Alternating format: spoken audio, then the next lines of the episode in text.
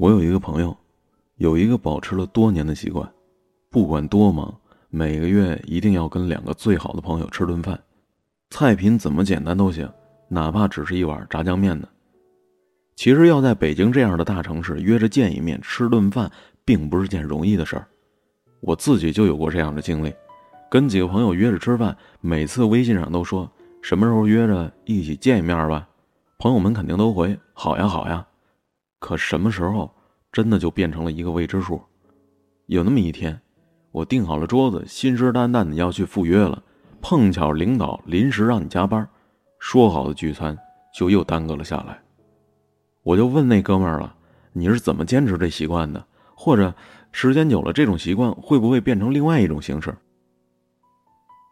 这哥们儿就说了：“我一直觉得，朋友圈再多点赞，也不及和朋友吃碗面条。”现代科技是很发达，可是毕竟不如面对面来的温暖啊！热气氤氲当中，朋友见面聊天，相谈甚欢，还一眼就能看出你胖了，你有黑眼圈了，看你不开心呢。这些真的不是冷冰冰的电脑或者是微信背后能够感知到的。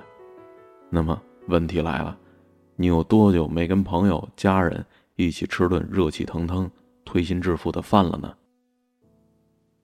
我第一次认真思考这个问题，并且觉得跟家人朋友吃饭原来是件如此正式、需要慎重作答的事儿。那是在去年，那次我代表公司去外地出差，跟另外一家公司商讨合作协议的细节。那天的会议是一直开到了凌晨五点，依然有很多细节没有达成共识，于是决定回房间休息三个小时，然后回来再议。对方项目团队里。有一三十出头的小伙子，立马收拾东西，急匆匆的要往家赶。就在旁边酒店凑合一晚吧。他的同事说：“你在这路上往返至少得两个小时啊。”他笑着摇了摇头，打了个出租车走了。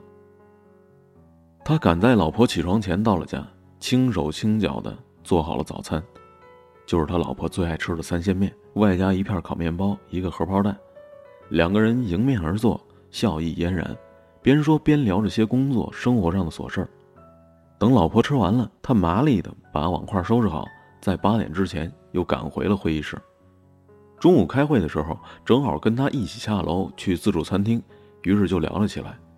他有些不好意思的解释说：“这几天老婆身体不太舒服，请假在家休养，而我的工作这边又这么忙，晚上回到家老婆都睡了，所以跟老婆吃顿早餐。”是他们一天唯一能够说会话的时间，他不想错过。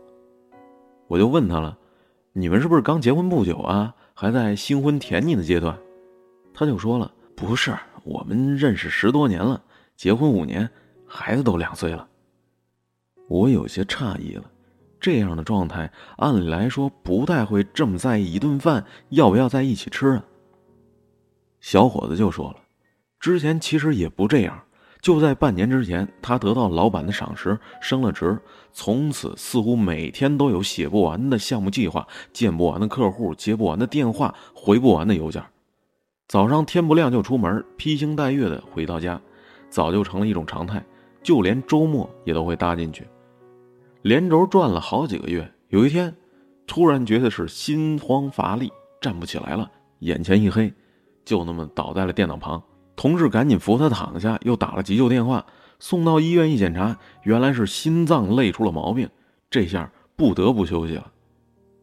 养病期间呢，父母过来照顾他，每天换着花样的给他做他爱吃的，老婆给他送到病房来，就坐在床边，看着他慢慢的吃完。我那会儿就在想，假如我当时有个好歹，醒不过来了，我最遗憾的是什么？有一个项目没有争取下来，最想要的那辆车终于还没有攒够钱买。说好的换个三居室，结果还是只能挤在五十平米的蜗居里。都不是，我竟然觉得好久没有跟家人吃一顿像样的饭了。怎么那么让人感觉难受呢？这事儿过去之后，他开始重新思考人生如此繁忙的意义了。现代社会越来越多样化，包容性也越来越强。可对于成功的衡量标准，怎么还那么单一呢？考上名校，有份高收入的工作，开着好车，住着豪宅，的确是人生赢家。但能陪伴在家人身边，能常常的跟他们踏踏实实的吃顿饭，又何尝不是一种幸福呢？说到这儿呢，我想起另外一朋友，被单位派到国外两年，任期结束前，领导找他谈话了，问他是否愿意再延一个任期。他开始犹豫了。驻外有好处啊，好处就是收入比国内要高不少。那劣势也是有的，那就是特别忙，并且由于时差的关系，经常出现他还在睡梦当中，国内的电话又打过来的情况。但他想着，不如趁着自个儿年轻多赚些钱吧。情感的天平就是这样倾向于再在国外待两年。他回家休假那几天，一进家门就看到饭桌上摆着一大碗山药炖羊肉。爸妈一个劲儿的让他多吃点，说有养胃的作用。他这时候才想起来，有一天他在朋友圈发了一状态，说因为加班、生活不规律，胃不好了。父母的电话、老婆的电话很快就打了过来，他应付了几句，赶紧又投入到工作当中。可没想到啊，家人一直惦记着呢，知道他一个人吃不好饭，就希望他回家时能帮他好好的调理调理身体。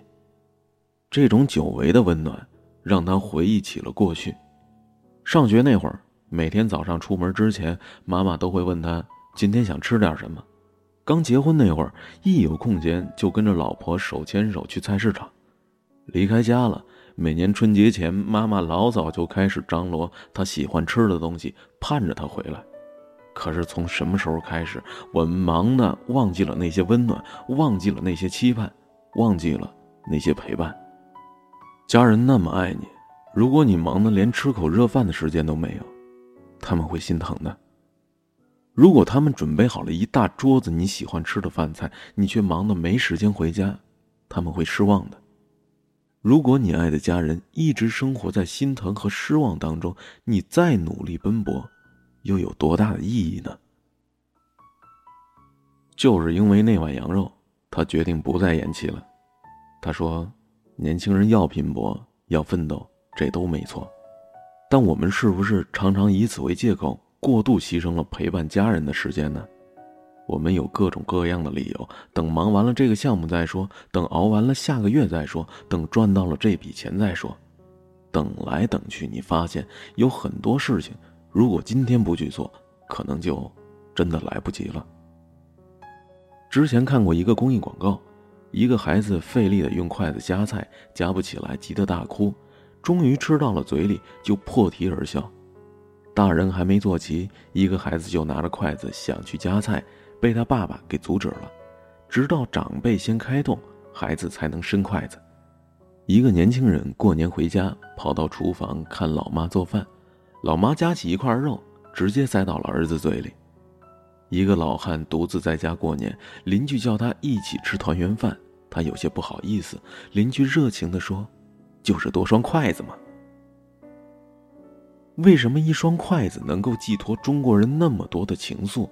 这其中有文化的渊源，有家风的传承，更满含着阖家欢乐、阖家团圆、彼此陪伴的祈愿。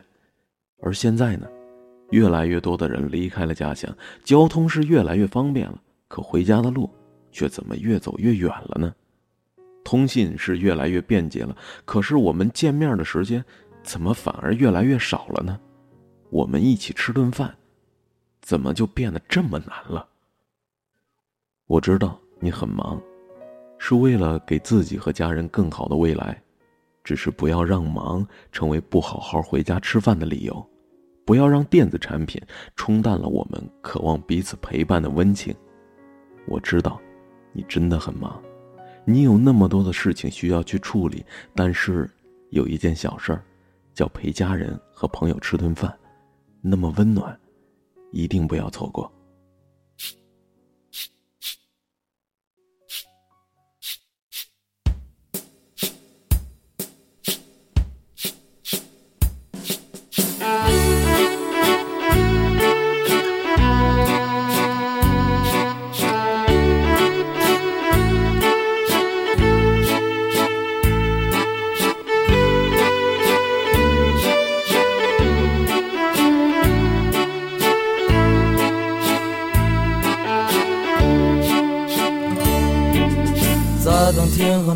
一起晒太阳，